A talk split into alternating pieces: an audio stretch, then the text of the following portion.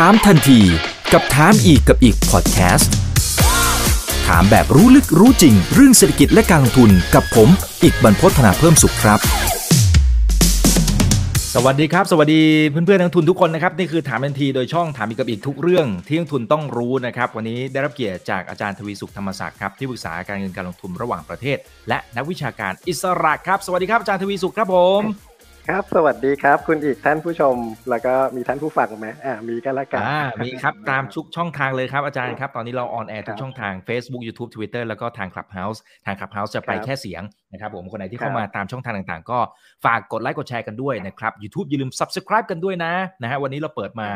1,200 ท่านนะครับยังไงกดแชร์กันเยอะๆเลยนะครับ วันนี้เรียนเชิญอาจารย์มานะครับก็คงจะเป็นเรื่องไหนไม่ได้นะครับอ่าก็จะเป็นเรื่องของ New World Order ด้วยนะครับ ซึ่งครับสิ่งที่เราเห็นตอนนี้นะครับก็คือทางฝั่งของสหรัฐอเมริกาครับอาจารย์ อันนี้อันนี้เป็นข้อมูลอ้างอิงจากคุณเรเดลิโอนะครับก็เป็น hedge fund ที่มีมูลค่า AUM ที่ใหญ่ที่สุดในโลกนะครับอันนี้เป็นวงจรนะฮะที่ ที่เขาวาดภาพให้เราเห็น และอาจารย์เอ่อทวีสุเองนะครับ ก็เล่าให้เราฟังตั้งนานแล้วนะฮะ แต่มันโอ้โหต้องบอกว่ามันมันกำลังเกิดขึ้นนะฮะเป็นสิ่งที่เรากำลังเห็นทางฝั่งของอเมริกานะครับ ตั้งแต่นี่เลยฮะไอ้ตรงยอดบนๆนะครับ จะเห็นว่ามันมีหนี้เยอะมากนะครับ แล้วก็มีการพิมพ์เงินนะนะครับ หลังจากนั้นมันเริ่มมี internal และ external conflicts นะฮะตรงตรงฝั่งขวามือครัขบองเพื่อนๆนะครับนะฮะอืมอ่าก็คือความขัดแย้งนะครับ อันนี้สั้นๆนะครับ ก็จะมีทางฝั่งของหนี้ของอเมริกาโอ้โห สามสิบล้านล้านเหรียญมันอื้อหือมันจะจ่ายไหวไหมเนี่ยนะอันนี้ก็ทะลุเมื่อกี้ทะลุทุสากมอย่าสิงบเลยล้านล้านนะครับคุณอีก แต่ว่าใช่ถ้าครับรวมทั้งหมดล้านล้านเหรียญเลยอะแปดสิบหกล้านล้านนะครับโอ้โหรวมทุกโอ้สาม sector เท่าอะสามเท่าจากสิ่งที่เราเห็นนะครับนะฮะอ่า ทีนี้ทีนี้สิ่งที่สิ่งที่อยากจะเรียนถามอาจารย์ก็คือว่าอ่าถ้าเป็นในมุมนะครับของของคุณเรเดโอเนี่ยเขาบอกว่าอะตอนนี้เราเราดำเนินการนะครับ มาจนถึงตรงฝั่งขวามือละนะครับ เรื่องของตัวคอน FLICT ความขัดแย้ง นะครับทั้งในประเทศของเขาเองนะครับกับต่างประเทศด้วยนะครับทีนี้ทีนี้ในมุมของอาจารย์คิดว่าปัญหาเศรษฐกิจที่อย่างเมื่อกี้อาจารย์ก็บอกเองว่าโอ้โหหนี่เนี่ยมัน 80 ล้านล้านเหรียญซึ่งแปลว่าโอ้โหปัญหาเศรษฐกิจของเขาเนี่ยหนักพอสมควรแล้วแหละนะครับ แต่ทำไมมันถึงต้องมาจบด้วยสงครามสงครามมันมันไปแก้อะไรได้เหรอฮะยังไงฮะคือกลไกของมันเป็นยังไงครับ อืม คือเราเราเคยชินกับ dollar power มานะครับ ตั้งครับแต่ ผมหนึ่งเก้าเจ็ดศูนย์เนาะหนึ่งเก้าเจ็ดหนึ่งที่ริชาร์ดนิกสันมานะครับ แล้วมันก็เพิ่มหนี้แต่ว่าตัวที่หนี้ที่มันเร่งจริงๆอะคุณอิกมันตั้งแต่หลังปีสองพันแปดนะครับอืมตอนนั้นเนี่ยมันเป็นการแก้ปัญหาด้วยการสร้างปัญหาใหม่ที่ใหญ่กว่านะครับ ถามว่าทุกคนรู้ไหม ทุกคนก็ก็รู้ว่ามันจะเดินมาสู่เกมนี้อะนะครับ ตัวหนึ่งที่น่าสนใจเลยก็คืออย่างนี้คุณอีกว่า ไอ้เงินที่ใส่เข้าไปอะมันต้องมี velocity ของเงิน velocity ก็คือเงินที่มันหมุนในระบบอะนะแบบที่คุณอีกออกจากบ้านมานะครับ ไปทานข้าว ก็จ่ายเงินไปไอ้เงินที่ร้านได้เนี่ยเขาก็เอาไปจ่ายค่าแรง เอาไปจ่ายค่าต้นทุนอาหารนะครับ เอาไปจ่ายค่าซื้ออาหารจ่ายค่าน้ำค่าไฟเนี่ย อันนี้มันคือการอืมหมุนของเงินนะนะครับไอ้เงินที่มันครับหมุนตรงนี้แหละ มันก็จะทำให้เขาเรียกอะไรนะ การหมุนโดยรอบของเงินเนี่ยมันมีแรงเหวี่ยงนะครับ มันก็จะเป็นการที่ดันเศรษฐกิจจริงเกิดขึ้น แต่พอคนคนเนี่ยเริ่มมีหนี้จนแบบชนเพดานหมดแล้วเนี่ยนะครับ มันก็เลยจะทำให้ว่า พอดอกเบี้ยเงินกู้ อย่างสมมติว่าพอเราได้เงินมาสิ้นเดือนเนี่ย เงิน80%เราต้องไปจ่ายเข้าธนาคารทันทีเลยเหลืออีก20%เนี่ยครับหักภาษีอืมไปนะครับ แล้วก็ที่เหลือเนี่ยเอามาบริโภค นี่คือเหตุผลว่าคนเนี่ยเริ่มแบบ ที่ในอเมริกาเนี่ยมันมีที่เขาเรียกว่าเช็คเปย์เช็คอะก็คือเดือนชนเดือนเดือนชนเดือนเนี่ยไปเรื่อยๆนะครับแล้วก็ไปก่อหนี้ที่เรียกว่าหนี้หนี้อ่าอืมเพื่อการบริโภคเนี่ยเข้ามานะครับ ตรงเนี้ยมันก็เลยกลายทำให้เศรษฐกิจจริงเนี่ยไม่หมุน แต่ว่าสองปีที่ผ่านมาเนี่ยคุณอิกจะเห็นได้ว่าพอรัฐบาลจ่ายเช็คให้หกร้อยเนี่ยเศรษฐกิจเหมือนจะกลับแล้วกลับแรงด้วย เพราะอยู่ๆมันมี easy money เข้ามานะครับ ถ้าไปอีกคนหนึ่งเนี่ยจะมีเขาเรียกว่าคุณไมค์ มาโลนีย์นะครับ ที่เป็นนักวิเคราะห์ทอง แล้วก็มองระบบตรงนี้ ซึ่งมองคล้ายๆคุณเรย์ ดาลิโอเนี่ยมานานมากแล้วเหมือนกัน ไมค์ มาโลนีย์บอกว่าถึงสุดท้ายจุดหนึ่งเนี่ย เป็นจุดที่อันตรายที่สุดก็คือ government เนี่ยต้องพิมพ์เงินแจกและให้ประชาชนมาใช้นะครับเขาพูดเรื่องนี้มาตั้งแต่ตอนที่เลือกตั้งก่อนที่คุณทรัมป์จะมา แล้ววันนี้เราเห็นแล้วว่าสุดท้ายเนี่ย ก็ต้องพิมพ์เงินมา แล้วก็เอามาให้ประชาชนใช้เพื่อที่จะดันวงรอบสุดท้ายของเศรษฐกิจ แต่ที่น่าสนใจคือเขาทำแบบนี้กันไปทั่วโลกเลยรวมถึงบ้านเราด้วยอืมนะครับ เพื่อที่จะรักษาการconsume ของเศรษฐกิจนะครับอะเมื่อสักครู่นี้นะครับอ่าเราก็จะเห็นและหลายคนนะครับ พิมพ์เข้ามาอาจารย์โอ้โหอเมริกาเป็นหนี้ขนาดนี้ เขาไม่อยากจะใช้หนี้หรือเปล่า อันนั้น อันนั้นเป็นส่วนหนึ่งอะคุณอิก แต่ว่านโยบายคือ ถ้าเขาจะยังคงเป็น superpower ของโลกต่อไปเนี่ยโลกทั้งโลกอะยังจะต้องใช้เงิน US ดอลลาร์ก็คือจะต้องซื้อซื้อตราสารหนี้ของอเมริกานะครับ เข้ามาคำถามว่าตอนนี้เราเริ่มเห็นเหตุการณ์ว่าหลาย ๆ ประเทศใหญ่ ๆ ทั่วโลกเนี่ย มันไม่ไม่เริ่มที่จะไม่ใช้ดอลลาร์เนี่ยเป็นตัวสื่อกลาง แล้วก็วิกฤตในรัสเซียเนี่ยทำให้เห็นเลยว่า มันมีระบบสำรองที่มากกว่าระบบสวิฟเนี่ยเกิดขึ้น แล้วก็เกิดลักษณะที่เรียกว่าการเทรดเงินเนี่ยระหว่างประเทศกันกันโดยตรงเลยเนี่ยเกิดขึ้นในหลาย ๆ ประเทศเลยเนี่ยซึ่งตรงนี้แหละเป็นตัวที่จะทำให้ตัวดอลลาร์พาวเวอร์เนี่ยมันลดต่ำลงนะครับ ดังนั้นสิ่งที่ดีที่สุดเลยตอนนี้เนี่ยต้องหาแพะสักตัวสักคนหนึ่งนะครับ ที่จะเป็นคนที่บอกว่าทำให้เกิดเงินเฟ้อเกิดขึ้น เพราะว่าเวลาที่ปริมาณเงินเนี่ยมันเยอะมันอยู่ในในระบบเยอะมากครับ คุณอีกมันคือมันจะยิ่งเกิดการน้ำเน่า เพราะสิ่งที่ธนาคารเกลียดที่สุดคือการเก็บเงินไว้ในธนาคาร เพราะว่าเงินเนี่ยมันทุกวินาทีเนี่ยมันมีต้นทุนที่เกิดขึ้นถูกไหมครับ ดังนั้นถ้าเขาไปปล่อยกู้หรือปล่อยให้หมุนในระบบไม่ได้เนี่ย มันจะทำให้เกิดเป็นเขาเรียกว่าต้นทุนเนี่ยก้าวกระโดดขึ้นมา เราจึงเห็นได้เลยว่า ตั้งแต่ตั้งแต่ ปลายปีที่แล้วเนาะที่เฟดทำลักษณะที่เรียกว่าใส่เงินเข้าไปบิ๊กแบงก์แล้วก็ซื้อเงินกลับคืนเข้ามาในช่วงข้ามคืนเนี่ยเพื่อเทรดกันระหว่างบิ๊กแบงก์ซึ่งมันใส่เงินไปที่ตลาดหุ้นก็ไม่ได้ แล้วตลาดบอลก็ไม่ได้แล้ว อันนี้เนี่ยมันมันคือจุดตันของระบบนะครับ ดังนั้นเมื่อเมื่อมันใส่ไปไม่ได้อะคุณอีกแล้วก็สูบออกมาไม่ได้ด้วย สิ่งสำคัญเลยมันมันมันจะมีตัวตัวหนึ่งที่น่ากลัวที่สุดเลย ซึ่งทั้งไม้แล้วก็ทั้งเรเดโอพูดเตือนมานานแล้วคือว่า มันจะเกิดการที่เรียกว่าเงินเฟ้อจากการเสื่อมค่าของเงินนะครับไอ้ตัวนี้เป็นตัวอันตรายที่สุด คือถ้ามันเกิดในเวเนซุเอลาเกิดในตุรกี พวกนี้มันยังเป็นประเทศเล็ก ๆ ใช่ไหมครับ แต่ตอนนี้มันจะเกิดจากหลักคือเครื่องพิมพ์เงินใหญ่คือ Federal Reserve เลยเนี่ยอันนี้คือสิ่งที่อันตราย ดังนั้นวิธีเดียวเลยที่จะต้องรักษา dollar power ได้เนี่ยก็คือจะต้องใช้ความที่ตัวเองเนี่ยจะต้องคงคงเขาเรียกอะไรนะ คง superpower ของโลก โดยเฉพาะทางด้านการทหารเข้าไว้นะครับคุณอิก แต่ว่าตอนนี้มันมีประเด็นที่น่าท้าทายแล้วว่า การที่สูญเสียยูเครนออกไปเนี่ย มันทำให้ power ของอเมริกาลดลงไหมการที่สถานทูตอเมริกาในอิรักเนี่ยโดนอิหร่านยิงขีปนาวุธเข้าใส่ แล้วไม่มีการตอบโต้เลยเนี่ย มันคือการเสียรางวัลไหมนะครับ ตรงนี้แหละเป็นจุดจุดหนึ่งแต่ว่าท่านผู้ชมแล้วก็คุณอีกต้องเข้าใจนิดนึงก่อนนะว่าคำว่าประเทศอเมริกาเนี่ยมันจะแบ่งเป็นสองส่วน ประเทศอเมริกาคือคนอเมริกาเนี่ย ผมคิดว่าเขาน่าสงสารเขาจ่ายภาษีหนักมากเลยนะครับ หนักทุกอย่างเลยว่าเอ่อรายได้ก็จ่ายแวดก็จ่าย ภาษีบ้านนะครับ คิดเป็นตารางฟุตเลย ลงทุนเนี่ยขาขึ้นเนี่ยจ่ายสิบห้าขาลงเนี่ยจ่ายสามสิบถ้าเล่นช็อตนะครับเราก็ยังมีภาษีนู่นนี่นั่นอีกเยอะแยะเต็มไปหมดเลยที่ที่จะต้องเสียนะฮะแล้วก็สวัสดิการต่างๆ ที่ต้องจ่ายเนี่ยนั้นเราจะเห็นได้เลยว่าโควิดเนี่ยเปิดแผลใหญ่ของทุนนิยมของของอเมริกาว่าถ้าคนเนี่ยหยุดอยู่กับบ้านเนี่ยไม่ทำงานเนี่ยภายในเวลาไม่เกิน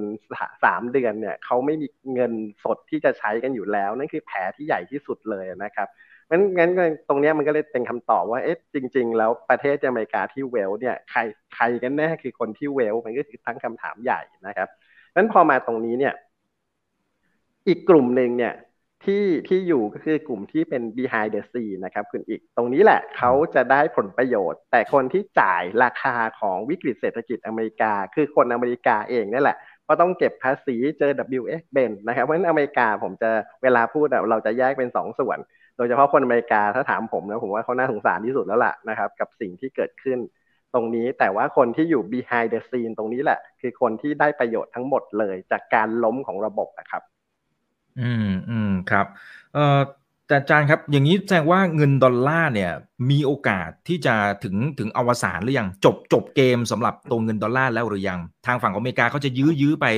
ไปได้สักแค่ไหนแล้วแล้วสงครามจะกลายเป็น game changer ให้ตรงนี้ได้ไหมได้ยังไงฮะคือ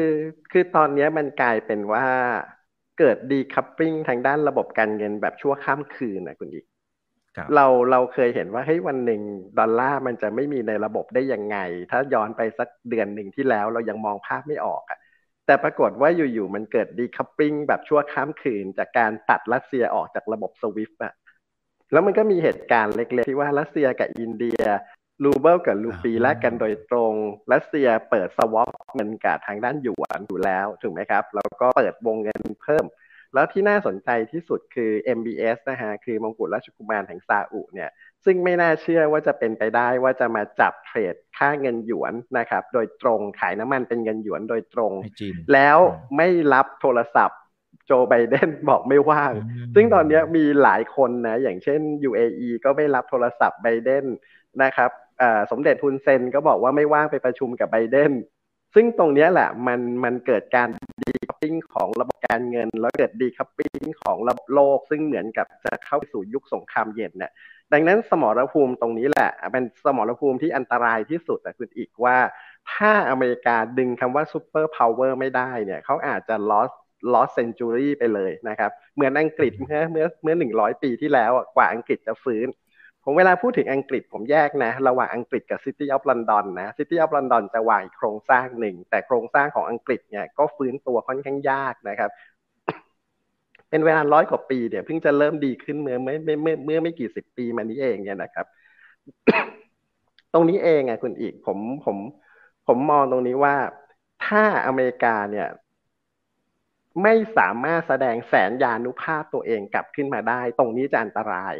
ราะวันนี้อยู่ๆมันเกิดดีคัพปิ้งของระบบการเงิน ซึ่งไม่เคยเกิดขึ้นมาก่อนเลย แล้วก็เป็นครั้งแรกในรอบร้อยปี ตัวที่สำคัญคือเรื่องของ financial technology ตรงนี้แหละครับ ที่ตัวระบบ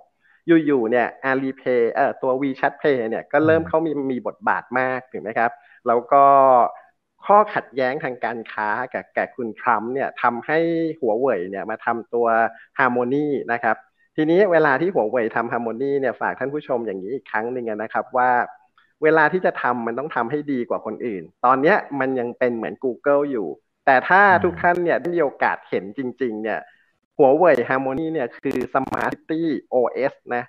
คือเป็นตัวบริหารตัว Smart City เลย ซึ่งตัวเนี้ยทางด้าน Google เอง ทางด้านตัว Apple เองเนี่ย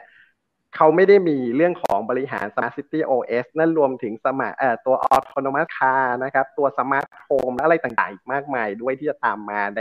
ในอนาคตอันใกล้เพียงแต่ว่าเวลาเนี้ยหลายๆ อย่างมันยังไม่ได้เกิดขึ้นอาจจะใช้เวลาอีก 3 ปี 5 ปีจากนี้ไป ซึ่งตรงนี้เป็นตัวจับตาที่น่าสนใจ ดังนั้นพอมันเกิดดีคัพปิ้งไงคุณอีกคุณอีกเห็นอันหนึ่งไหมครับว่าหลาย ๆ อย่างในแอปพลิเคชันของรัสเซียเนี่ยถูกตัดออกจากระบบทั้ง iOS และ Android ครับ ทีนี้แหละมันจะเป็นตัวขับดันให้ตัว Harmony เนี่ยเข้ามาใช้ แล้วก็จะเป็นตัวที่ทำ transaction ที่เกิดขึ้น ทีเนี้ยหลาย ๆ อย่างมันเริ่มเกิดมันเริ่มเกิดการแบ่งแยกขึ้นไปเรื่อย ๆ นะครับ แล้วก็จุดนี้แหละเป็นจุดที่ผมคิดว่าอเมริกาต้องเข้าสู่สมรภูมิสุดท้ายก็คือจะต้องแสดง superpower ของทางด้านการทหาร ดังนั้นหลักการของอเมริกาที่ทำมาตลอดเลยก็คือไปยุแหย่ให้เขารบกัน แล้วแน่นอน คนที่เป็น behind the scene อเมริกาเขาทำแบบนี้มาตลอดคือไฟแนนซ์ทั้งสองข้าง แล้วก็ขายอาวุธให้นะครับ แล้วเขาจะเป็นคนคุมว่าสุดท้ายเนี่ยใครจะเป็นคนชนะ พอพอเราเห็นแบบนี้คุณอีกจะเห็นได้เลยว่าคอนเกรสอนุมัติให้ยูเครนกู้ ซึ่งหมายความว่าวันหนึ่งชาวอพยพยูเครนทั้งหมดก็ต้องไปรับหนี้ตรงนี้แทนนะ ซึ่งปัญหาทั้งหมดของยูเครนเนี่ยเกิดขึ้นจากแค่คนคนเดียวอะนะครับคือนึกง่าย ๆ ว่าสมมุติข้างบ้านคุณอีกอะ รู้สึกว่าไม่ชอบเสียงสุนัขเห่า เราเราจะเอาสุนัขที่มันเห่ามาเลี้ยงไหมเพื่อที่จะทะเลาะกับข้างบ้าน ไม่แน่นอนครับ ใช่ไหมฮะ ถึงจะมีก็ต้องหาที่มันไม่ไม่ได้ไม่ได้ปากเปาะหรือหรืออาจจะเห่าบ้างนิดๆหน่อยๆแต่คือไม่ใช่เห่าแบบปากเปาะตลอดเวลาถูกไหมถึงแม้เราจะรักสุนัขเนี่ยเออ มัน มันก็เหมือนกันแบบเนี้ย เออทำไมเขาต้องทำแบบนั้น ซึ่งมัน มันมี behind the scene ตรงนี้อีกนะ คุณอีก ซึ่งอ่า เพื่อนสนิทของลูกพี่ผมเนี่ยนะครับ คุณคุณอ่าอ่าคุณคุณคิมอะนะครับเขามีเพื่อนสนิทอยู่คนหนึ่งชื่อคุณโดนัลด์ทรัมป์นะครับ มีมีมีก่อนหน้านั้นนะคุณอีกว่าตอนที่โจไบเดนเข้ามาเนี่ยนะวันนี้เราจะเห็นดราม่าสงครามในรัสเซียเนาะแต่ตอนที่คุณโจไบเดนเนี่ยเป็นเป็นรองอะไรไม่ดีนะครับเขาทำให้โซมาเลีย ทำให้อิรักนะฮะทำให้ตัวซีเรีย ซึ่งวันนี้เราเห็นกองทัพอเมริกาในซีเรียเนี่ยคำถามว่าเราเขาเข้าไปตั้งแต่เมื่อไหร่ ในในริเบียเนี่ย อันเนี้ยมันเป็นระเบิดสันติภาพไงระเบิดเสรีภาพไงแต่จริง ๆ คนก็ตายไปหลายล้านคน แล้วก็สูญเสียบ้านเนี่ยไปหลายสิบล้านครอบครัวเลยนะครับ ที่ต้องอพยพไปอยู่อิตาลีเราไม่เคยพูดถึงตรงนี้ ซึ่งทั้งหมดเนี่ยก็คือก็คือการเดินเกมของคุณโจไบเดนเนี่ยนะครับ ที่น่าสนใจคือคุณทรัมป์เนี่ยนะครับลูกพี่ทรัมป์ผมเนี่ยมาบอกบอกว่าในยูเครนเนี่ยมีลูกชายของนักการเมืองใหญ่คนหนึ่งเนี่ยไปเป็นได้ผลประโยชน์นะฮะในบริษัทน้ำมันใหญ่ของยูเครน ตอนแรกไปเป็นที่ปรึกษากฎหมาย หลังจากนั้นก็กลายไปเป็นผู้บริหารนะครับ จนคุณทำเนี่ยไปไปเยือนยูเครนด้วยนะ เพื่อไปตรวจสอบคดีนี้เองเลย ปรากฏว่านะครับเอ่อทางทางด้านเอ่อ ผู้นำคนนี้ซึ่งตอนท้ายเนี่ยเขาเข้ามาละเขาไม่ยอมให้ข้อมูลนะฮะเพราะเขาเป็นเป็นพวกเดียวกัน ซึ่งลูกนักการเมืองที่มีอิทธิพลเนี่ยนะครับ ก็ชื่อว่าคุณฮันเตอร์ไบเดนนะครับ มีคุณพ่อชื่อโจไบเดนแล้วก็ในที่สุดเนี่ยก็ถูกสรรพากรอเมริกาตรวจสอบ แล้วต้องจ่ายภาษีไปเป็นหลายล้านไปไปเป็นล้านเหรียญนะฮะย้อนหลังเนี่ยแล้วก็จ่ายค่าปรับคำถามว่ามันมี hidden agenda อยู่เต็มไปหมดเลย แต่ว่าเราไม่ได้พูด พูดถึงตรงนั้นหรือเปล่านะครับ อันนี้นี่คือคือการตั้งคำถามใหญ่ ๆ เพราะว่าถ้าถ้าคุณไม่ได้ยอมให้อเมริกาเอาขีปนาวุธไปตั้งเนี่ยรัสเซียก็คงไม่ไม่ทำเหตุการณ์นี้ใช่หรือไม่นะครับ เพราะฉะนั้นเราเรามองรากฐานเนี่ยมันมันมีบริบทเนี่ยอีกหลาย ๆ เรื่องที่อยู่ในนั้นเลยครับคุณอีกนั้นตัว superpower ของอเมริกาเนี่ยมันจึงมีความจำเป็นอย่างยิ่ง ไม่งั้น ไอสถานการณ์ที่เปลี่ยนชั่วข้ามคืนเนี่ยของมหาอำนาจทางการเงินที่เป็นมา 80 ปีเนี่ยกำลังถูกท้าทายครั้งใหญ่แน่นอนครับ ครับ อย่างนี้แปลว่าไอ้สงครามที่มันกำลังเกิดขึ้นตอนนี้เนี่ย มันมันคงไม่หยุดอยู่แค่นี้ ผมไม่รู้ว่าผมพูดถูกหรือเปล่า เพราะถ้าสมมุติว่าเขาเขาอยากจะเหมือนกับว่าโอ้โหยืดระยะเวลาการเป็นมหาอำนาจจริงๆเนี่ยมันมันจะต้องใหญ่กว่านี้หรือเปล่า โดยเฉพาะถ้าเป็นในมุมของคุณเรเดโอใช้คำพูดที่เหมือนกับว่า external conflict นะครับอาจารย์ มันต้องแบบปะทะกันปะฉะดะมากอะ อืม เพราะฉะนั้นเนี่ยตอนเนี้ย เงินเฟ้อจะไม่เกิดเลย ถ้าไม่มีการ sanction ครับ แล้วทุกคนเนี่ยทยอย sanction sanction กันเพิ่มขึ้นเรื่อยๆ เพื่อให้เงินเฟ้อมันดันขึ้น แล้วคุณอีกเห็นเห็นสถานการณ์ในยุโรปตอนนี้เนาะข่าวข่าวเย็นวันนี้ก็ออกมาแล้วเนี่ยว่าประชาชนในแต่ละประเทศเริ่มไม่พอใจพอไม่พอใจเนี่ย มันจะเกิดที่เรียกว่าซีวิวอร์เกิดขึ้น นะครับเพราะฉะนั้นซีวิวอร์เนี่ยมันเวลาที่คนหิวมากๆ คนไม่มีเงิน คือวันนี้เราพูดถึงความร่ำรวยลงทุนเนี่ยคุณอีกเห็นสถานการณ์อย่างที่ผมพยายามจะเตือนอยู่ตลอดบางทีสิ่งที่เรามีมันอาจจะไม่มีค่าชั่วข้ามคืนเลยก็ได้ อืมอืมแล้วเราไปยึดติดกับมันไอ้นั่นดีที่สุดไอ้นี่ดีที่สุดอะสุดท้ายวันนี้ถ้าคุณถ้าคุณอยู่ในยุโรปอะไม่ต้องอยู่ในยูเครนด้วยนะอยู่ในยุโรปเนี่ยความจำเป็นของคุณคืออะไรน้ำอาหารยารักษาโรคเครื่องนุ่งห่ม พลังงานที่ให้ความร้อนแล้วก็ทำอาหาร ครับ ซึ่งซึ่งทรัพย์สินบางทีเนี่ยไม่ได้มีประโยชน์เลยอยู่ๆบ้านที่คุณมีอะคุณต้องเดินออกจากบ้านด้วยกระเป๋าเพียงแค่ใบเดียวออกไปมากกว่านี้ก็ไม่ได้อะ อันนั้นอันนั้นคือคือ คือสถานการณ์แบบนี้มันจะเกิด จะเกิดความขัดแย้งเนี่ยไปรอบโลก แล้วก็จะเกิดการที่ว่าวางม้าไม้เมืองทรอยเนี่ยไว้ในประเทศต่างๆ แล้วก็เอาไอ้พวกม้าไม้เมืองทรอยเนี่ยแหละ คอยปั่นหัวให้คนในชาติเนี่ยเกลียดกัน แล้วก็ฆ่ากันเอง แล้วมันจะตามมาจากการที่ว่าพอของแพงขึ้นเนี่ย คนเนี่ยจะยากจนแล้วก็อดอยากในเวลาในเวลาอันรวดเร็ว มีอยู่คลิปหนึ่งที่เราคุยกันไปอะแต่ที่ผมเอาไอ้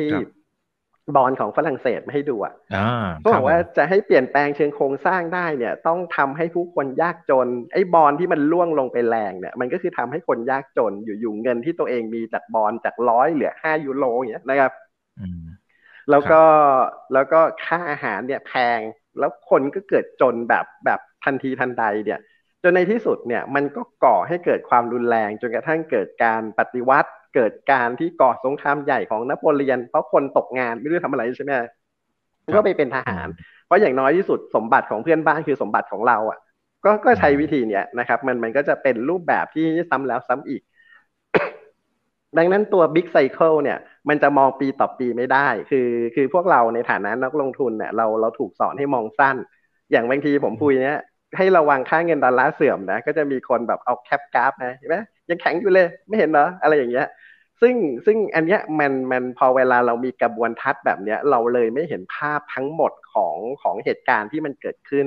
ดังนั้นในวงรอบของคุณเรย์ ดาลิโอเนี่ยมันกินเวลาร้อยปีอะคุณอีก ดังนั้นไอ้สิ่งที่มันเกิดขึ้นเนี่ยมันถูกสะสมมาถึง 12 ปีจากการที่มันบ่มเพาะ ดังนั้นทิ้งแท้งในโลกเห็นไหม ผมคิดว่าทิ้งแท้งในโลกเห็นตั้งแต่ปี 2010 ละ ถ้าเราจับสัมภาษณ์คุณปูตินเนี่ยเรื่อยๆนะครับ จับสัมภาษณ์ของสีจิ้นผิงเรื่อยๆนะครับ จับสัมภาษณ์ของทางด้านเลดาริโอหรือเฮดฟันหลายๆคนอย่างดรเบอร์รี่อย่างอะไรเนี่ยเขาเห็นภาพตรงนี้กันมานานละ เพียงแต่ว่ามันจะยืดระบบเนี่ยไปได้เมื่อไหร่เท่านั้นเอง แล้ววันนี้พอมันยืดระบบไม่ได้ละ มันเลยต้องหาปีศาจสักตัวหนึ่งเพื่อที่จะทำให้อ่าปีศาจตนนั้นเนี่ยไปเพื่อไปสู่ความขัดแย้งที่ใหญ่กว่าไงครับ อืมอ่าอ่าครับ โอ้โหมันก็เลยมันก็เลยอาจจะทำให้เกิดสงครามอะไรความขัดแย้งทั้งในภายในนะครับซีวิลวอร์เนี่ยคือภายในประเทศของเขานะครับกับระหว่างประเทศด้วยนะครับ แต่ถ้าดูถ้าดูจากวงจรนะครับที่ที่มันเคยเกิดขึ้นในอดีตนะครับอาจารย์นะครับ สุดท้ายมัน มันต้านไหวเลยฮะหมายถึงว่าในในเชิงของการที่มหาอำนาจคนใหม่เนี่ยเขามีความเพียบพร้อม จริง ๆ คุณเรเดริโอเนี่ยเขาจริง ๆเขาเขียนหนังสือนะครับ แล้วก็จะมีหลาย ๆ ปัจจัย 5-6 ปัจจัยที่จะบอกว่าอ่าเนี่ยถ้ามีปัจจัยเหล่านี้เนี่ยนะครับอ่าเช่นเรื่องการศึกษาเรื่องเทคโนโลยีนวัตกรรมอะไรต่างๆ ถ้ามีปัจจัยเหล่านี้เนี่ยประเทศตรงเนี้ยมีโอกาสที่จะขึ้นมาเป็นมหาอำนาจคนใหม่ นะแต่ตอนที่ตอนที่มหาอำนาจคนเดิมเนี่ยเขากำลังจะเสื่อมถอยลงเนี่ยมันจะโอ้ปะทะกันตึ๊ดตึ๊ดตึ๊ดตึ๊ดหน่อยเพราะคนคนเดิมก็คงไม่ยอมนะฮะแต่ทีนี้คำถามคือว่าอย่างจีนเขาเขาเพียบพร้อมหลายอย่างที่เราเคยคุยกันเนี่ยนะครับนะหมายถึงว่ากำลังเป็นขาขึ้นจากกราฟนี่ก็เห็นแล้วนะครับ อันนี้คือว่ากันแบบโอ้เป็นหลักร้อยปีนะมันกำลังกลับขึ้นมาแล้วเนี่ยนะฮะอเมริกาเขาเขาต้านทานไหวแล้วฮะต่อให้เขามีสัพพะกำลังต่อให้วางหมากม้าเมืองทอยอะไรต่างๆยังต้านไหวแล้วฮะอันนี้เป็นโจทย์ใหญ่สำหรับ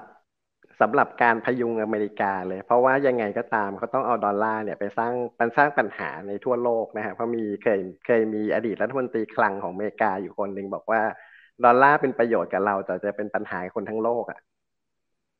ดังนั้นเนี่ยการไม่มีเนี่ยมันมันจะทำให้เกิดปัญหาอีกหลายอย่างเรื่องของสภาพคล่องที่พวกเราเห็นในโลกและที่พวกเรามีเนี่ยมันเกิดจากการขับดันจากจากตัว credit system จาก debt-based ทั้งสิ้นเลยนะครับ เราไปมองเรื่องราคาหุ้นน่ะ แต่เราไม่รู้หรอกว่าไอ้หุ้นที่มันขึ้นมา มันมันเกิดจาก debt-based ทั้งสิ้นเลยนะครับ เพราะฉะนั้นไอ้ไอ้ตรงนี้แหละ มันสิ่งสุดท้ายเลยที่เขาจะทำได้นะครับ คุณอีกก็คือว่าการ fail fail country ลงอะ มันจะทำให้ innovation หรือที่มีอยู่ทั้งหมดเนี่ยอย่างที่เยอรมันเคยเป็นตอนช่วงฮิตเลอร์เนี่ย หายไปหมดเลย แล้วก็อุ้มคนพวกนั้นเนี่ยเข้ามา แล้วก็ดึงดึงเซนจูรี่ของตัวเองกลับขึ้นมาใหม่ ดังนั้นยุทธศาสตร์ทางด้านสงครามเนี่ยมันจึงมีความจำเป็นอย่างยิ่งนะครับ ที่ว่าจะต้องดึงหรือพยุงตัวเองกลับมา แต่ผมคิดว่าสถานการณ์ตรงนี้เนี่ยมันมันเริ่มเข้าตาจนให้สหรัฐอเมริกาเนี่ยมากขึ้นไปทุกทีทุกทีอย่างที่ไม่เคยเป็นมาก่อนเลยนะ ผมคิดว่าอเมริกาไม่เคยอยู่ในสถานการณ์แบบเนี้ยในในรอบแบบตั้งแต่หลังสงครามโลกครั้งที่สองเป็นต้นมาเลยด้วยซ้ำนะครับ อืม ครับผมครับโอ้โหเพียงแต่ว่าไอ้ตรงระยะเวลานะครับ ถ้าสมมติว่าไปดูไปดูตามตามเอ่อตัวที่เขาวาดเป็นวงจรตรงนี้ครับ กว่าเนี่ยฮะกว่ามันจะมี internal external conflict ทะเลาะอะไรกันนะครับ แล้วก็อาจยื้อๆกันไปเนี่ยนะฮะถ้าถ้าเป็นทางด้านของคุณเรเดลิโอเนี่ยนะครับที่ที่เขาบอกว่าไอ้ตัวแกลบนะครับไอ้คนใหม่ที่กำลังจะขึ้นมาเนี่ยมันจะยื้อกันแบบสิบยี่สิบปีอาจารย์ทวีสุขนะครับ อาจารย์เห็นเห็นภาพ เห็นภาพเดียวกันไหมว่ามันมันประมาณนี้แหละสิบยี่สิบปีมันจะยืดเยื้ออะไรเงี้ยแล้วเดี๋ยวจะเห็นคนใหม่ขึ้นมาเบ็ดเสร็จเด็ดขาดเอาแค่อังกฤษส่งผ่านมาให้อเมริกาเนี่ย โดย behind the scene คนเดียวกันนะคุณดิ ยังกินเวลาเกือบสี่สิบปีอะโอ้โห ผ่านสงครามโลกครั้งที่หนึ่ง ผ่าน Great Depression แล้วก็ผ่านสงครามโลกครั้งที่สอง แล้วก็เบ็ดเสร็จอะแต่รอบนี้ผมคิดว่าน่าจะกินเวลาน้อยกว่านั้น อาจจะใช้เวลาสักสิบห้าถึงยี่สิบปีอะ ดังนั้นการเปลี่ยนผ่านรอบนี้เราเราเห็นภาพแล้วว่ามันกำลังถูกท้าทายเนี่ย คุณคุณอีกหรือท่านผู้ชมคิดว่ามันจะผ่านแบบสมูทพีเรียดไหมโอ้ยากครับ อืม ใช่ไหมครับ แล้วมันเป็นการสร้างความขัดแย้งสองฝ่ายโดยตรงเลย แล้วก็มันมีการโชว์เคสกันอยู่เรื่อยๆเนี่ย ดังนั้นจุดอ่อนของอเมริกาเนี่ยณขนาดนี้เลยคือ เนื่องจากเป็นประเทศที่อยู่โดดเดี่ยว แต่กลุ่มประเทศยุโรปและเอเชียเนี่ยมันถูกเชื่อมกันมาพอสมควรละ มันเลยมาเกาะกลุ่มกันใหม่ แล้วก็สร้าง decoupling ใหม่อย่างที่เราเห็นเนี่ยนะครับ อีกอันหนึ่งก็คือว่า ถ้าอเมริกาจะต้องทำสงครามด้วยตัวเองเนี่ยนะครับเขาต้องยกกองพลขึ้นมา แต่ตอนนี้เทคโนโลยีมันมันอย่างที่เราเห็นแล้วอะคุณท่านผู้ชมลองนึกภาพว่าถ้าเป็นไอ้ hypersonic เนี่ยวิ่งชนกองพลเรือที่ห้ากองพลเรือที่เจ็ดเนี่ยอะไรจะเกิดขึ้น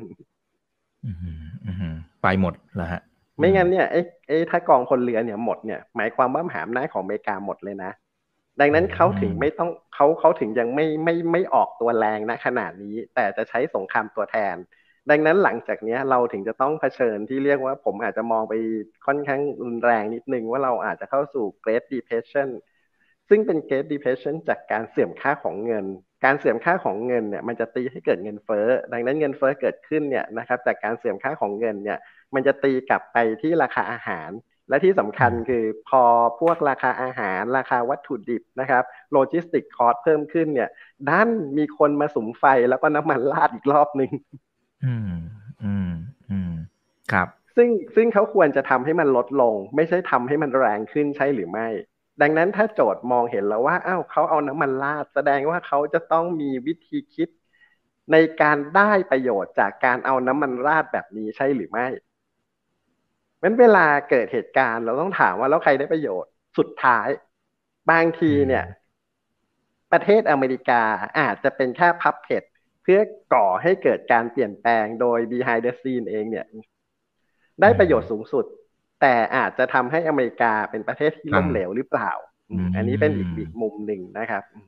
อืมครับ โอเคโอ้โหเอ่อแต่แต่ถ้าสมมติว่าเราเรามองจริงๆเมื่อกี้ฟังฟังอาจารย์ทวีสุขนะครับ ก็ก็มีอยู่สักสองสามประเด็นนะครับ ที่ที่ชวนคุยต่อได้อะอย่างฟังฝั่งของของดอลลาร์ก่อนก็ได้ครับ อาจารย์ อาจารย์ใช้คำว่าเสื่อมค่าแสดงว่ามันไม่ถึงขั้นอวสานถูกไหมฮะครับเงินหยวนมีโอกาสที่ขึ้นมาเป็นระดับโลกขนาดนั้นเลยไหมฮะทดแทนผม ผมคิดว่าไม่ใช่อวสานนะคุณอีกแค่เสื่อมก็ก็หนักแล้วนะ เพราะเสื่อมอะมันเกิด inflation เกิดขึ้น แล้วมันต้องมีการ burn cash ผ่าน bond ผ่าน equity อะนะฮะมันอย่างอย่างถ้าสมมุติว่าดอกเบี้ยขึ้นเนี่ย คนที่ถือ bond เนี่ย mark to market ขาดทุนหมดทุกคนเลยก็อยู่ที่ว่าขาดทุนห้าเปอร์เซ็นต์หรือหรือห้าสิบเปอร์เซ็นต์แล้วแต่อายุของบอลที่ถือใช่ไหมครับ แล้วมันก็ตรงนี้แหละ มันก็คือการที่ทำให้คนในประเทศนั้นนะยากจนทันทีเลย นี่คือโครงสร้างอันหนึ่งนะของคำที่เรียกว่า bond superpower คำว่า bond superpower มันสามารถดันให้เกิดบูมหรือเกิด bust เกิดความร่ำรวย เกิดความยากจนแบบฉับพลันได้เสมอเลย แต่คนเนี่ยไม่ไม่ไม่เข้าใจตรงนี้ซึ่ง ซึ่งกลุ่มเอ่อ private banking cartel เนี่ยเขาใช้บอลแบบนี้แหละในการที่เข้ามาเข้ามารุกตลอดเวลายกตัวอย่างอย่างเช่น รัสเซียโดนโจมตี ซึ่งเขารู้แล้วว่าการโจมตีค่างเงินกับโจมตีตัวตลาดบอลของรัสเซียเนี่ยเปลี่ยนจาก investment grade มาเป็นจังเนี่ยมันจะโจมตีได้ไม่นาน แล้วในระยะเวลาเนี่ย ราคามันจะกลับขึ้นมาทันที คุณอีกจะเห็นเลยนะครับ ว่ามีบริษัทมิวชวลฟันใหญ่ของโลกอะ่ะเข้าไปกว้านซื้อหมดเลย ผ่านกองทุนจังบอลแล้วในที่สุดตอนเนี้ยเขาได้กำไรสองต่อใช่ไหมฮะจาก currency ที่ร่วงลงไปห้าสิบกว่าเปอร์เซ็นต์แล้วก็วันนี้ currency technical rebound กลับมาละ ราคาบอลก็กลับมาละ ทั้งทั้งที่เขา sanction รัสเซีย แต่เอารูเบิลกลายมาเป็นดอลลาร์ได้ยังไง ในการชำระหนี้ล่าสุดเมื่อสองวันที่ผ่านมาอ๋อใช่ใช่ใช่ครับ ซึ่งซึ่งรัสเซียจะหาดอลลาร์จากไหน ดังนั้นแสดงว่าเรื่องพวกเนี้ยมันมีอีกหลายเรื่องที่เราที่เรายังไม่ได้เห็นป่าทั้งป่า แล้วมันมีจุดซ่อนเร้นในบางเรื่องอยู่หรือไม่นะครับ ดังนั้นในมุมของผมผมคิดว่าเขา both side funding เนี่ยมันเกิดขึ้นตลอดเวลาอยู่แล้วนะครับ เพียงแต่ว่าเขาอยากให้พวกเราเนี่ยเห็นข่าวอะไร เขาก็ส่งข่าวเหล่านั้นออกมา แล้วก็ปั่นให้พวกเราเกลียดชังกันนะครับ แล้วก็มามันจะมีสองแบบคือเกลียดชังกับวิพากษ์วิจารณ์กันนะครับ แล้วก็วิพากษ์วิจารณ์มากๆก็ยิงกันนะฮะทะเลาะกันอย่างที่เราเห็นนะครับ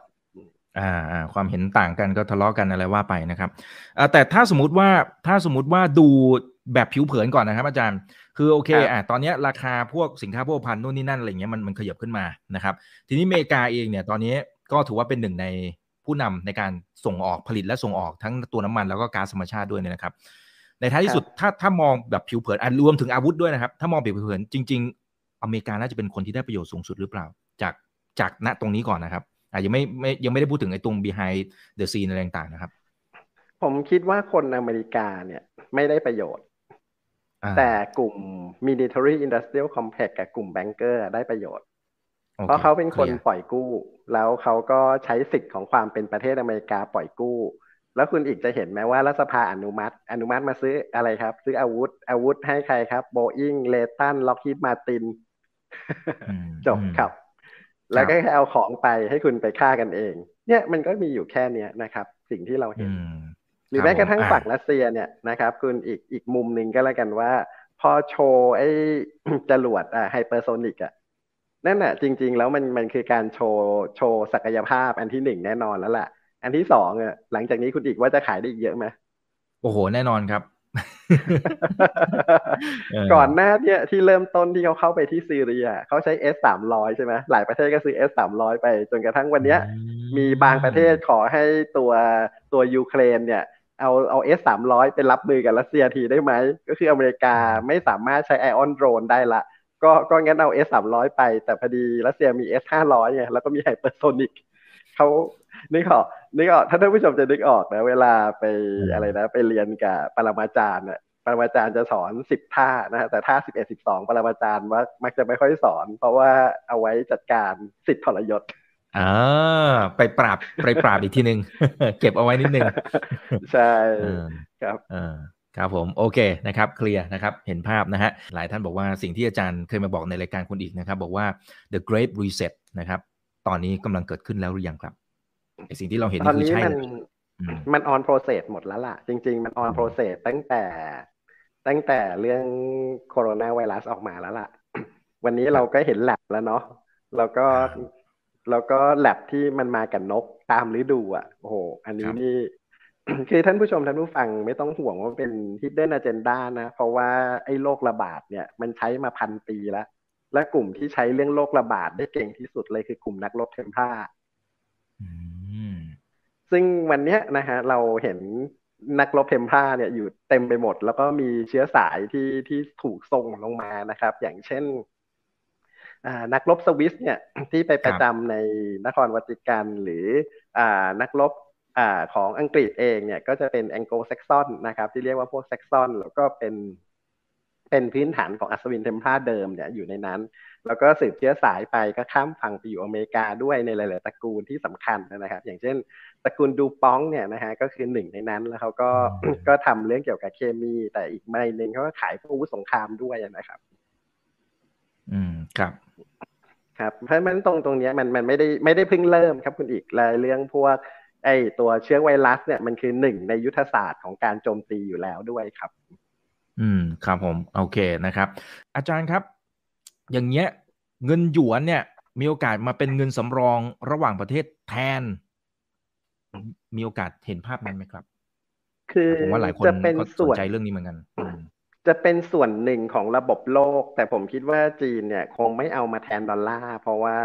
ปัญหามันจะเยอะมาก เพราะเพราะจีนเนี่ยเน้นเรื่องของ capital control ในหลาย ๆ เรื่อง ดังนั้นการที่เอาตัวเองไปเป็นแทรกไปเป็นทุนสำรองของแต่ละประเทศในโลกเลยเนี่ย เอ่อเป็นสกุลหลักของโลกแทนดอลลาร์เนี่ยผมว่าอันตรายเกินไปสำหรับแนวความคิดของจีนนะครับ ดังนั้นผมคิดว่าเนี่ยทันทีที่เกิดเอ่อเขาเรียกว่าเกิด the great reset รอบนี้ในระบบการเงินน่ะมันคงจะต้องถูกเลื่อนไปเป็น the top of the world อีกทีนึงนะครับ ซึ่งซึ่งผมก็คิดว่าคงจะต้องมีข้อตกลงกัน แล้วตั้งองค์กรระหว่างประเทศขึ้นมา แล้วตั้งสกุลเงินขึ้นมา แล้วก็ตรงนั้นเนี่ย ตัว CBDC ครับ คุณอีกจะทำงานอย่างเต็มที่สมบูรณ์แบบเลย ถ้าคุณอีกจะเห็นข้อตั้งข้อสังเกตนะว่า CBDC เนี่ย จะไม่ใช้โครงสร้างการเงินเดิม แต่ใช้วิธีไปสร้างโครงสร้างการเงินใหม่เลยเพราะระบบการเงินเดิมมันผูกกับ credit system กับดอลลาร์กับทุนสำรองกับอะไรหลาย ๆ อย่าง นะครับ แต่ว่าตัว CBDC เนี่ยกลับกลายเป็นว่าไม่ได้ transfer จากของเดิมไปเป็นของใหม่เลย แต่สร้างระเบียบใหม่ ซึ่งไม่เกี่ยวกับอันอันเดิมแล้วค่อยๆ transfer มา ซึ่งผมคิดว่าตรงนี้มันมีนัยยะพิเศษว่าจะเกิดอะไรขึ้นกับกับระบบการเงินโลก ซึ่งเขามองกันอยู่แล้วหรือเปล่า ซึ่งซึ่งผมคิดว่าในระดับระดับปฏิบัติการของของแต่ละประเทศเนี่ยอาจจะมองไม่เห็น แต่ในระดับ top of the world อย่าง IMF อย่าง World Bank เนี่ยเขาคงเห็นตรงนี้หมดแล้ว หรือแม้กระทั่งทิ้งแท้งในจีนเองก็ตามนะครับ ก็ก็คงเห็นในมุมนี้อยู่แล้วนะครับ อืมครับครับคุณศรีประจันบอกว่ารับชมจากเยอรมนีนะครับ รอฟังอาจารย์นะคะโอเคนะฮะเอ่อแล้วก็มีท่านหนึ่งอาจารย์ครับเขาบอกว่าทางฝั่งของเยอรมันเนี่ยเขาเพิ่มเม็ดเงินทางฝั่งของกลาโหมขึ้นมานะเป็นสองเปอร์เซ็นของ GDP อันนี้มีอะไรที่เราต้องกังวลไหมฮะ อ่านเกมเขายังไงครับ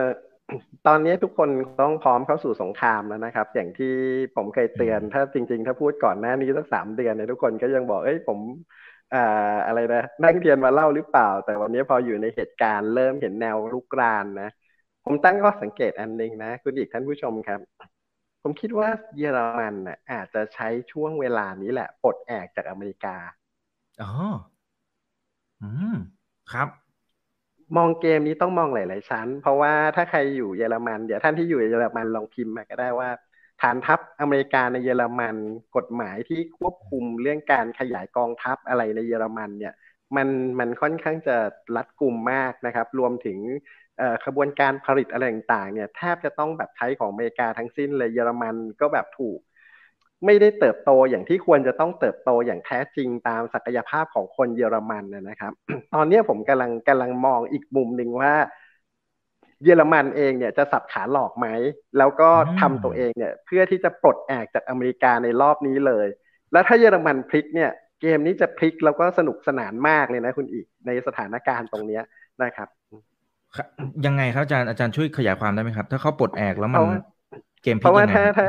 ถ้าเยอรมันปลดแอกเลยเนี่ยยูโรเนี่ยจะขึ้นมาเป็น power แล้วแล้วแล้วนาโตเนี่ยอาจอาจจะไม่ได้มีเอกภาพอีกต่อไป แต่แต่มันจะเป็นนาโตที่เกิดจากในยุโรปซึ่งซึ่งเยอรมันเนี่ยก็ณวันนี้ก็เปรียบเหมือนกับคนที่คุมอาณาจักรไร้ที่สี่อยู่แล้วนะครับ แต่เพราะด้วยด้วยการผ่านเงินยูโรอะเพราะอย่างไอ้ประเทศกรีซที่มันกล้าเป็นหนี้มหาศาลเนี่ยเพราะว่าเงินยูโรเนี่ยถือว่ามีเยอรมันค้ำอยู่ใช่ไหมมันถึงกล้าสร้างหนี้อย่างที่เราเห็นนะจนประเทศจะล้มอะ แต่ก็ล้มไม่ได้เพราะถ้าล้มเนี่ยมันเดือดร้อนกันหมดเนี่ยนะครับเพราะฉะนั้นตัวตัวเยอรมันเองเนี่ยผมคิดว่ารอบเนี้ยเขาอาจจะมองหลายช็อตเลยด้วยซ้ำนะครับเพราะฉะนั้นเพราะฉะนั้นเกมเกมนี้แหละผมคิดว่าไม่ธรรมดา แล้วแองเจล่า แมร์เคิลผมคิดว่าเขามี vision ที่ไกล เพียงแต่ว่าผู้นำคนใหม่เนี่ยยังยังไม่ยังไม่เคลียร์ในจุดตรงนั้นนะครับคุณอีก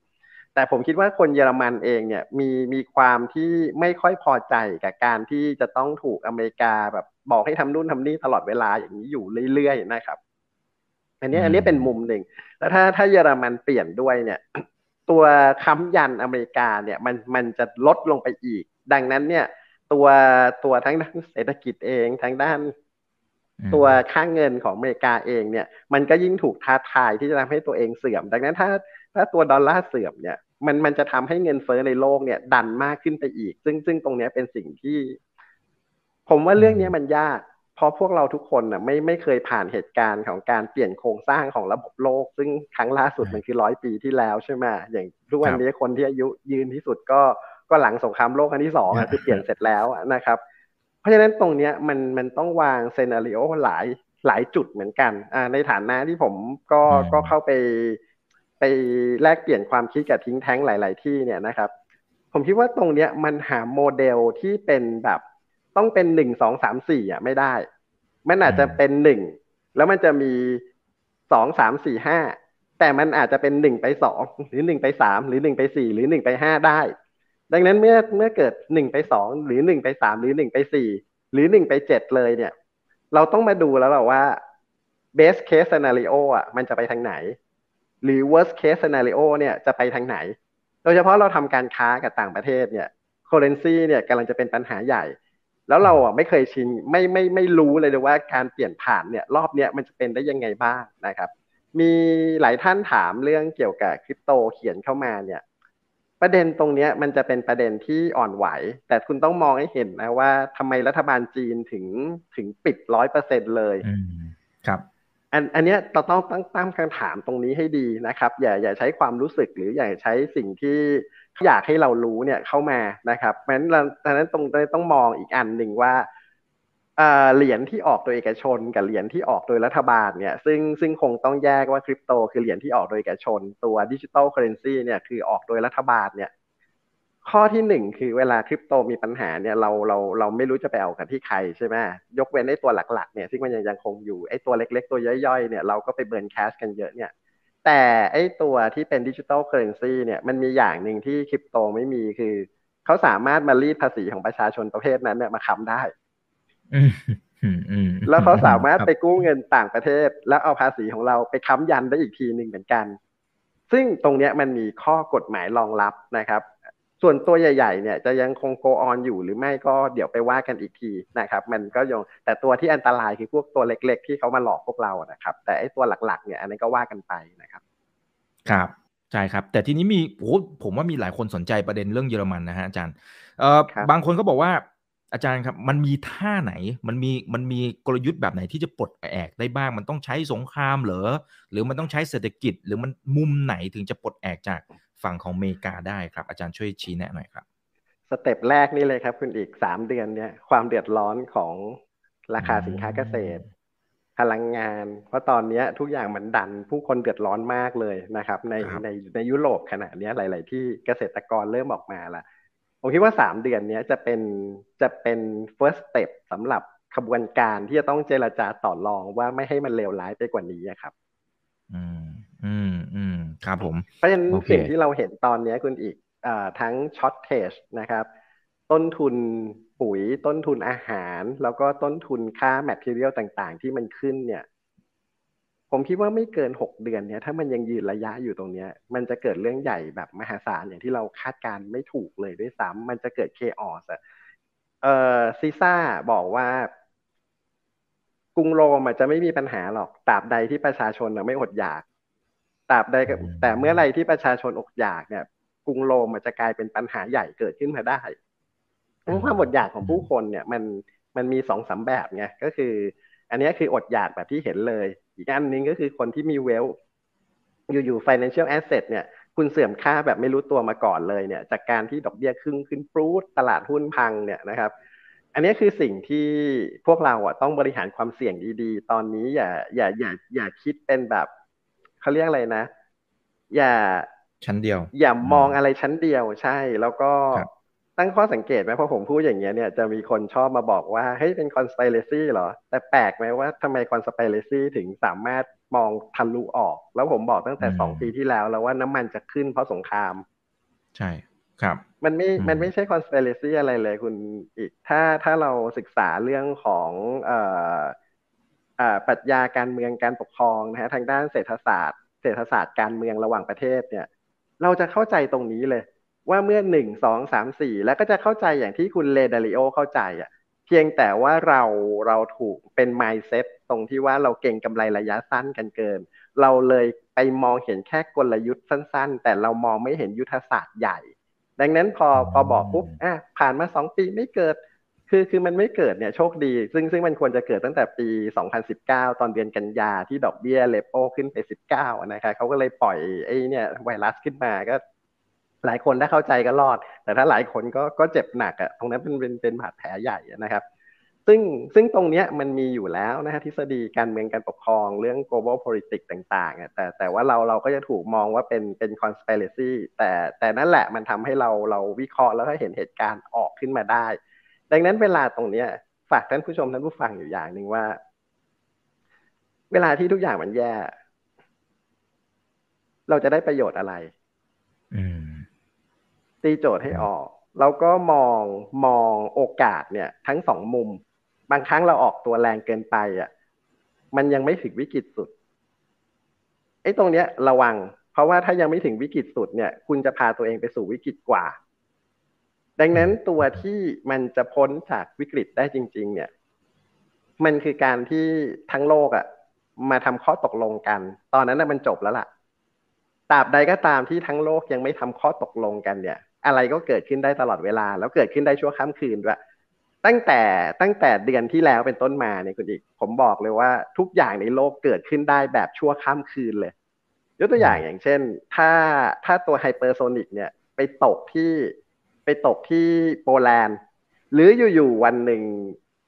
มีอะไรสักที่หนึ่งในโปแลนด์เกิดระเบิดขึ้นมา มีคนไปตั้งกล้องรอแบบกรณีที่โรงไฟฟ้านิวเคลียร์ในในในเชอร์โนบิลอะซึ่งมันระเบิดตึกอันหนึ่งที่มันเป็นไฟไหม้ขึ้นมา แต่ตัวโรงไฟฟ้าไหม้แต่ข่าววันนั้นคุณอิกเห็นใช่ไหมบอกว่าเอ้ยระเบิดแล้วมันเลวร้ายมากสงครามอะไร ถ้าเรากลับไปในช่วงเวลาของวันนั้นนะนะเพราะฉะนั้นไอ้ไอ้พวก มือที่สองที่สามที่กำลังทะเลาะกันอยู่ มันจะมีมือที่สามที่สี่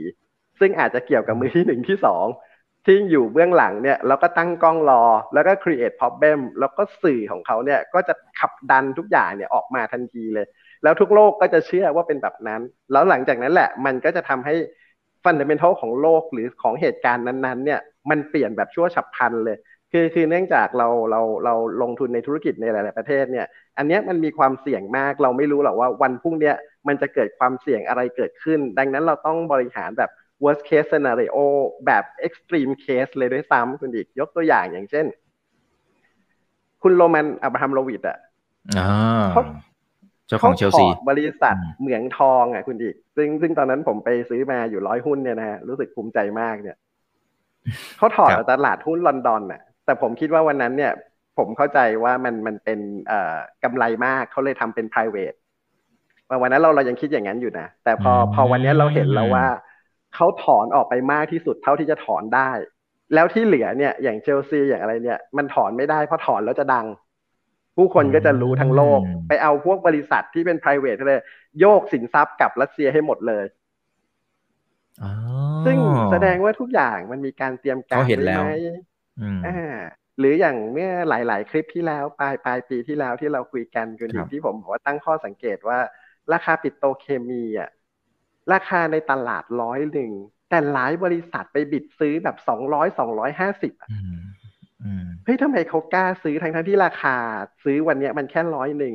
แสดงพวกเนี้ยเขาเห็นอะไรหรือเปล่าว่า ถึงแม้เขาจะซื้อราคาร้อยหนึ่งที่สองร้อยห้าสิบมันจะยังถูกในปีหน้า เป็นพวกเนี้ยมันจะมีจุดเล็กๆเล็กๆเกิดขึ้นอยู่ตลอดเวลา อย่างอย่างผมอยู่กับ Data ตลอดเนี่ยผมผมต้องต้องวิเคราะห์นะ ซึ่งซึ่งอย่างกรณีของคุณโรมันเนี่ยอับราฮัมโรวิดเนี่ยที่ถอดหุ้นเหมืองทองออกเนี่ยผมคิดอย่างหนึ่งนะ แต่พอวันนี้มันเฉลย ซึ่งซึ่งวันนั้นผมก็คิดไม่ออกว่าว่ามันจะเกิดมาถึงจุดนี้แต่พอถึงจุดนี้เราเลยเข้าใจว่าอ๋อเขาถอดอะไรก็ได้ที่ไม่เป็นข่าวเนี่ยออกไปให้หมดเลย แล้วขนกลับไปก่อน และไอ้ที่เป็นข่าวเนี่ยเก็บไว้ซึ่งมันแค่เล็ก ๆ เท่านั้นเอง แต่มันซ้อนกว่านั้นอีกนะคุณอีก แล้วเขาขายให้ใครล่ะเออ เออ โอเคครับเราต้องฝึกตั้งคำถามเยอะๆนะท่านผู้ชมท่านผู้ฟัง อย่าอย่าอย่ามองอะไรชั้นเดียวนาทีนี้นะ เพราะเราเราจะโดนหลอกตลอดเวลาเลยนะครับ อืม ครับ โอ้ ขอบคุณมากครับ หลายหลายคนพิมพ์เข้ามาเบิกเนตรนะฮะ เราจะได้ยินคำนี้ตลอดนะครับ จากอาจารย์ทวีสุขนะครับนะฮะ โอเค อาจารย์มองลึกซึ้งมากนะครับ หลาย ๆ ท่านก็พิมพ์เข้ามาแบบนั้นนะครับ โอเคนะครับ ทีนี้อาจารย์ครับ นี่คุณคุณสามสี่ท่านนะ อันนี้ผมจะรวบรวมนะครับ ตอนนี้คนดูนะจิทีไลฟ์เจ็ดพันสองร้อยท่านนะฮะเหมือนนักลงทุนทั้งประเทศมาดูคลิปตัวนี้นะครับนะฮะผู้ชมให้กำลังใจในคุณอีกหายเจ็บคอเลย เดี๋ยวเราต่อเลยโอ้โห ว้าเก่งใจอาจารย์ครับ ครับผม โอเคนะครับสามสี่ท่านบอกว่าญี่ปุ่นนะครับ เออ เออเราลืม เราลืมตัวละครนี้ได้ยังไงฮะอาจารย์ ญี่ปุ่นมันอยู่ตรงไหนของสมการตรงนี้ฮะ หมดยุคเขาแล้วเหรอฮะ หรือเขาจะกลับมายังไง อืม ญี่ปุ่นอยู่สถานะเดียวกับเยอรมันนะคุณอีกเคยเคยเอ่อท่านผู้ชมเคยตั้งคำถามไหมว่าทำไมอเมริกา เอาเอาอย่างนี้ก่อน step แรกก่อนแมกอาเธอร์บอกว่าสามารถยึดญี่ปุ่นได้เนี่ย โดยไม่ต้องใช้กองทัพอากาศ เออโดยไม่ต้องใช้ระเบิดอะเขาสามารถยึดได้เลย แต่ทางฝั่งอเมริกาต้องการขายของ คือเขา create เขา create ที่เรียกว่าเอ่อโควอสงครามเย็นน่ะ เพื่อให้คนขัดแย้งระหว่างม่านเหล็กกับอะไรเนี่ย ตั้งแต่ตอนนั้นเป็นต้นมาละซึ่งซึ่งถ้าเราเข้าใจประวัติศาสตร์นะสตาลินตอนนั้นเนี่ย ก็เป็นหนึ่งในสมาชิกขององค์กรบิลเดอร์เบิร์กเหมือนกับเชอร์ชิลและเซอร์วินสตันเชอร์ชิลอะแล้วก็รูสเวลต์อะ ทั้งสามคนเคยถ่ายรูปร่วมกัน นั้นเขาบอกว่า the top ขององค์กรบิลเดอร์เบิร์กเนี่ยมาถ่ายรูปร่วมกัน คือคือมันเกิดเหตุการณ์ที่สร้างสงครามนิวเคลียร์เนี่ยเพื่อ create ความขัดแย้งระหว่างโลกสองฝ่าย แล้วเอาความหวาดกลัวในวันนั้นเนี่ยมาโชว์ขายของไงคุณอีกจะเห็นใช่ไหมว่าตั้งแต่วันนั้นจนวันเนี้ย มันมันไม่เคยมีระเบิดนิวเคลียร์ให้เราเห็นอีกเลย ใช่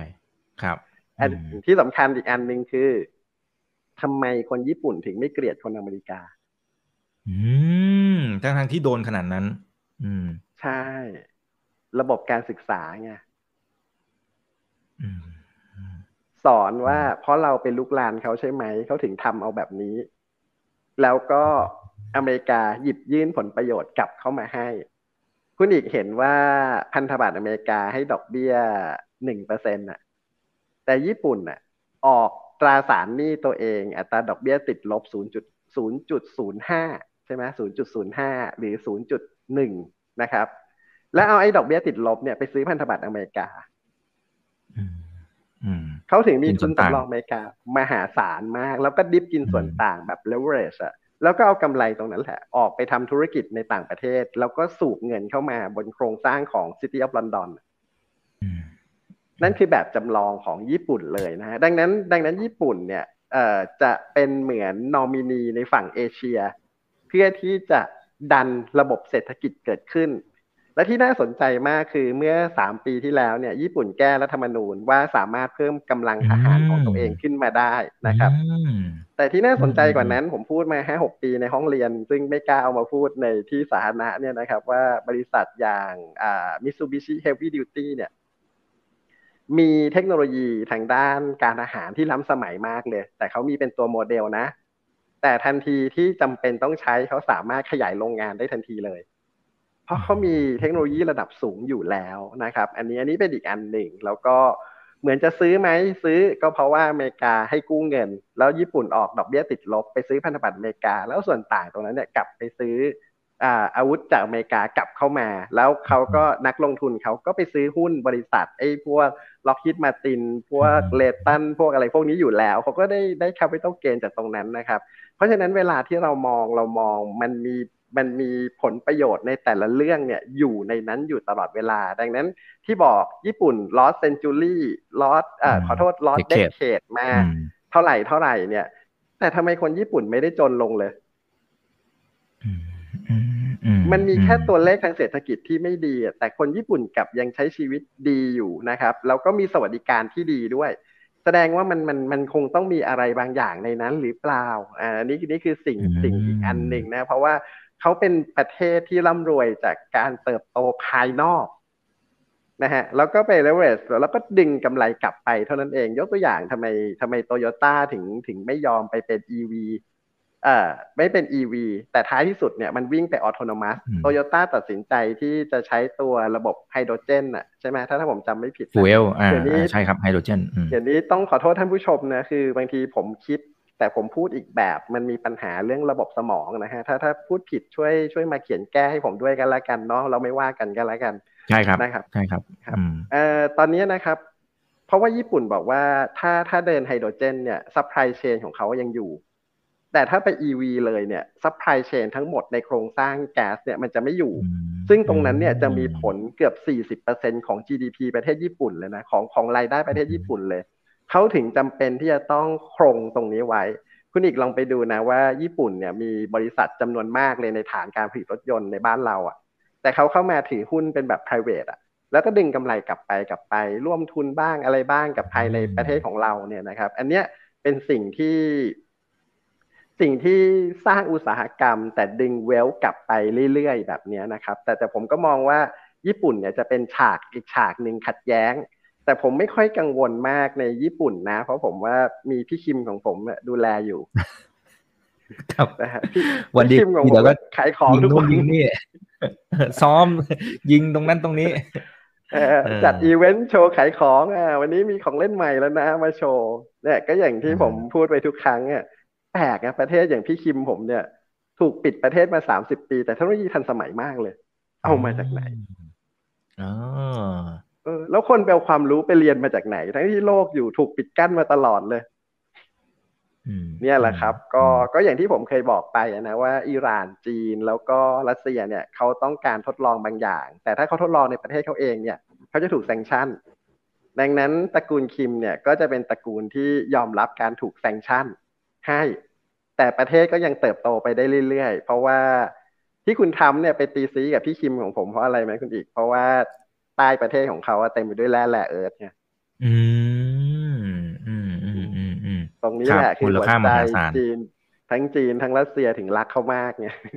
อืมครับผมอ่าอ่าอ่า น่าจะได้อีกสักหนึ่งถึงสองคำถามนะครับ ถ้าเป็นระบบนะครับที่เรียกว่า New World Order จริง ๆ เนี่ยนะครับหน้าตาสุดท้ายมันจะเป็นอย่างไรนะครับ อาจารย์ช่วยให้ภาพตรงนี้หน่อยครับ เพราะตอนนี้เชื่อแล้วว่ามันกำลังเกิดขึ้น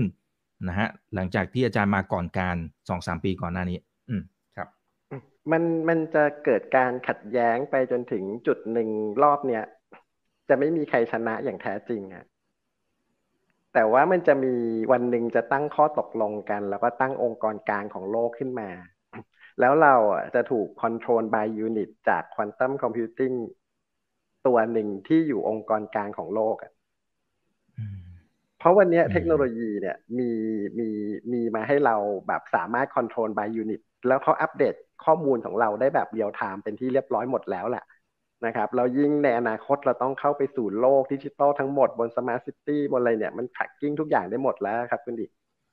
ดังนั้นองค์กรในระดับโลกเนี่ยมันจะเป็นองค์กรที่ถูก control โดยโดยตัว system ร้อยเปอร์เซ็นต์แล้วก็อันเนี้ยไม่ต้องเชื่อผม เดี๋ยวจีนเปิดประเทศอะไปดูที่เซินเจิ้นอะแล้วคุณจะเห็นคำว่า smart city ที่แท้จริงคืออะไร ไปดูที่เซี่ยงไฮ้เลยนะ เอาตั้งแต่ท่านเอาพาสปอร์ตไปสแตมป์แล้วเข้าไปในเมืองเช็คทุกสิ่งทุกอย่างเลย ของหายทุกอย่างได้คืนหมดอะแล้วอาชญากรอาชญากรรมก็ไม่มี อันนั้นมันมันเป็นเมืองต้นแบบนั้นไม่ต้องแปลกใจว่าทำไม City of London เอง สนิทกับหัวเว่ยในการทำอินฟราสตรักเจอร์หลายอย่างทางด้านการเงิน โดยเฉพาะระบบคลาวนะครับ แล้วก็ แล้วก็เขาเป็นคน finance Belt Road Initiative ทั้งสามเส้นทางนะครับในการระดมทุน ซึ่งผมเล่าอีกครั้งหนึ่งว่าในปี 2020 เนี่ยระดมทุนนะครับในการออกบอลเนี่ยด้วยการออกระดมเป็นเงินดอลลาร์แต่ปี 2030 เนี่ยระดมเป็นเงินปอนด์คำถามว่าแล้วสิบปีตรงเนี้ยมันหายไปไหน แสดงว่า think tank เขาเห็นแล้วหรือเปล่าว่าวันหนึ่งข้างหน้าเนี่ยในช่วงสิบปีเนี้ย มันโลกจะเดินทางไปสู่ multi-currency บน single currency ดังนั้นความเป็นเปโตรดอลลาร์ที่เคยวางไว้มันจะไม่มี มันจะมีค่าเงินตัวกลางอยู่อันหนึ่งแล้ว currency ทุกตัวเนี่ยก็จะวิ่งขึ้นไปตรงนั้นเหมือนกัน แล้วพวกเราก็จะต้องถูกคอนโทรล by ยูนิตจากอะไรครับ จากพาสปอร์ตไงอืมหน้าของเราไงเสียงของเราไงอ่าบุคลิกของเราไงที่ที่ที่วันเนี้ยอยู่ๆสมมุติผมถ่ายรูปกับคุณอิก คุณอิกเอารูปที่เราถ่ายด้วยกันไปลง Facebook คุณอิก Facebook ก็มาถามผมบอกว่า เอ๊ะ นี่ใช่คุณหรือเปล่า ใช่ไหมอืมให้ครัให้บในเวลาไม่เกินสองสามนาทีอะแต่ตอนนี้มันมันลบฟังก์ชันนี้ออกไปแล้วเนี่ยนะครับ คือขนาดตอนนั้นนะคุณอิก คุณอีกใส่เข้าไปแป๊บเดียวอะ AI มันเห็นเลย แล้วมันมันมันสามารถถามเนี่ยมีเทคแบบเลยเวลาอันสั้นอืมมากเลยใช่ ตรงเนี้ยมันแสดงว่าเบื้องหลังเนี่ยมันสามารถคอนโทรลทุกอย่างได้หมดแล้วใช่หรือไม่แล้วแล้วระบบทั้งหมดเนี่ยมันก็อัปเดตเราไปตลอดเวลา ดังนั้นนี่นี่นี่คือสิ่งที่ จะเกิดขึ้นหลังจากนี้นะครับ แล้วก็ตัวการเปิดบุ๊กแบงของเรานะครับ ในอนาคตเราก็ต้องใช้ตัว b i o m e t r i c แล้วก็ตัวพาสปอร์ตที่เป็น ID ของเรา เพราะว่าเราเราเห็นแล้วแหละว่าตัวดิจิ t a ลเคอร์เรนซีมันบังคับให้เราไปจุดนั้นอยู่แล้วครับ อืมครับผม อะจริง ๆ มีอีกหลายคำถามที่ดีๆ เยอะมากๆเลยนะครับนะฮะแต่ว่าฟังจากเสียงอาจารย์แล้วก็เป็นห่วงเหมือนกันนะครับ อ่า เนี่ยเขาก็เขาก็รอไฮไลท์ตรงนี้ด้วยนะครับ อันนี้คือส่วนหนึ่งแล้วก็ขอคำแนะนำสำหรับคนรุ่นใหม่ น้องๆคนรุ่นใหม่ครับจะอยู่รอดยังไงเนี่ยนะฮะในโลก New World Order เนี่ยนะครับ อาจารย์อืมน้องๆต้องเรียนที่จะรู้วิธีคิดของมนุษย์อะเพราะวันเนี้ย2,565 ปีเนี่ย ยังไม่มีคนมนุษย์คนไหนฉลาดกว่าพุทธเจ้าเลย เพราะยังยังอยู่บนโลกธรรมแปดยังอยากได้นู่นอยากได้นี่อยู่อะนะครับ แล้วก็ยังคิดบนบนฐานตรงเนี้ย ดังนั้นเราเรายังไม่ได้ฉลาดกับคนโบราณเลย เรายังไม่ได้มีปัญญากับคนโบราณเลย ฝึกตัวเองให้มีปัญญา มองให้เห็นโลกแล้วมองให้เห็นมนุษย์ แล้วคุณจะรู้ว่า ไอ้ทั้งหมดเนี่ยเขาเขาหลอกอะไรเราบ้าง เมื่อเรารู้ว่าเขาจะหลอกอะไรเราเนี่ย เราก็เราก็เข้าใจว่ามันก็เป็นเช่นนั้นแหละผมก็จะพูดเสมอว่าสงครามเนี่ยมันมันไม่มันเป็นสิ่งที่เลวร้ายไม่ว่าใครจะทำก็ตามอะ แต่คนเหล่านี้เขาเขาหากินกับเรื่องพวกเนี้ยมา ปีที่แล้วก็มีเรื่องนี้ที่ไม่ต้องใช้รัสเซีย ปีก่อนหน้านู้นก็มีเรื่องนี้ตลอดเพียงแต่มันเป็นระเบิดสันติภาพนะครับมันมันก็เลยไม่ได้นั่น แต่ในที่สุดเนี่ยเราคงหลีกเลี่ยงสภาพสงครามใหญ่เนี่ย ไปไม่พ้นหรอกนะครับ คุณคุณอีกมีภรรยาใช่ไหมครับครับครับใช่ครับมีครับนี่นั่งอยู่ข้างๆครับ ฟังอาจารย์ด้วยครับ สะดุ้งกันหมดเลยฮะอาจารย์ ครับ ถามคุณอีกแต่ไม่ต้องตอบผมนะ ครับถ้าหลังจากเนี้ยไปเนี่ยมันเราเราอยู่บนความไม่แน่นอน แล้วแม้กระทั่งบ้านเราก็พร้อมจะเกิดเรื่องใหญ่ ๆ เกิดขึ้นเนี่ย ใช้ใช้เวลาที่เหลืออยู่เนี่ย เป็นเหมือนวันสุดท้ายในชีวิตอะใช้กับคนที่เรารักอะคุณอีกไม่ต้องตอบผม แต่ผมจะถามคุณอีกว่า ครั้งสุดท้ายที่บอกรักภรรยาเมื่อไหร่ครับทำไมไม่บอกรักทุกคืนก่อนนอน